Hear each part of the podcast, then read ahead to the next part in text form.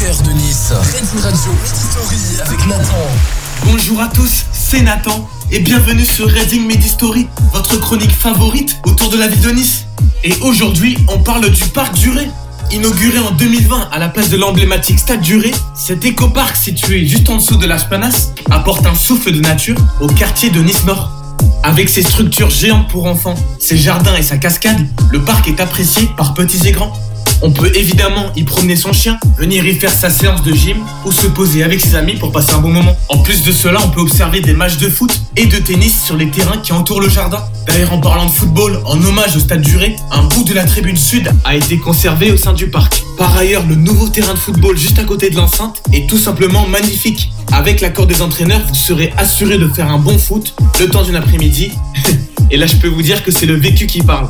Cette super impression vis-à-vis du parc Duré nous est d'ailleurs confirmée par Emeric, étudiant niçois qui habite depuis toujours dans le quartier Duré. Donc euh, moi j'habite euh, à Nice Nord, voilà, dans le quartier du Ré. C'est vrai que même si le, stade du Ré c'est un élément fort du patrimoine niçois, cher à beaucoup de Niçois, bien l'arrivée du nouveau parc et du nouveau stade, ça permet quand même de, de revaloriser le quartier, de le rendre euh, plus attrayant pour les riverains.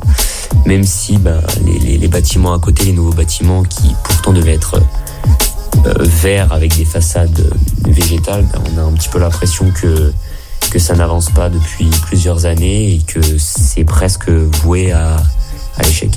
Super témoignage d'Emeric qui nous explique bien que le parc fait quasiment l'unanimité. En revanche, les riverains niçois apprécient beaucoup moins les bâtiments qui l'entourent. On a même vu récemment le compte Twitter La France Moche qui a classé ces bâtiments construits par Vinci parmi les plus moches de France. Trois ans après la construction de ces immeubles, les murs en béton manquent encore de verdure. Donc c'est vrai que les jardinières sont bien présentes sur les façades. Mais les quelques plantes qui sont là, bah, elles font un peu grise mine. Il y a aussi quelques palmiers qui ont grandi aux abords des rues, mais eux aussi ont souffert de la sécheresse niçoise. En revanche, sur le plan environnemental, ces nouveaux bâtiments sont bons élèves. Le complexe immobilier détient la certification HQE, haute qualité environnementale, avec un respect de l'énergie, de la biodiversité et une faible émission en carbone.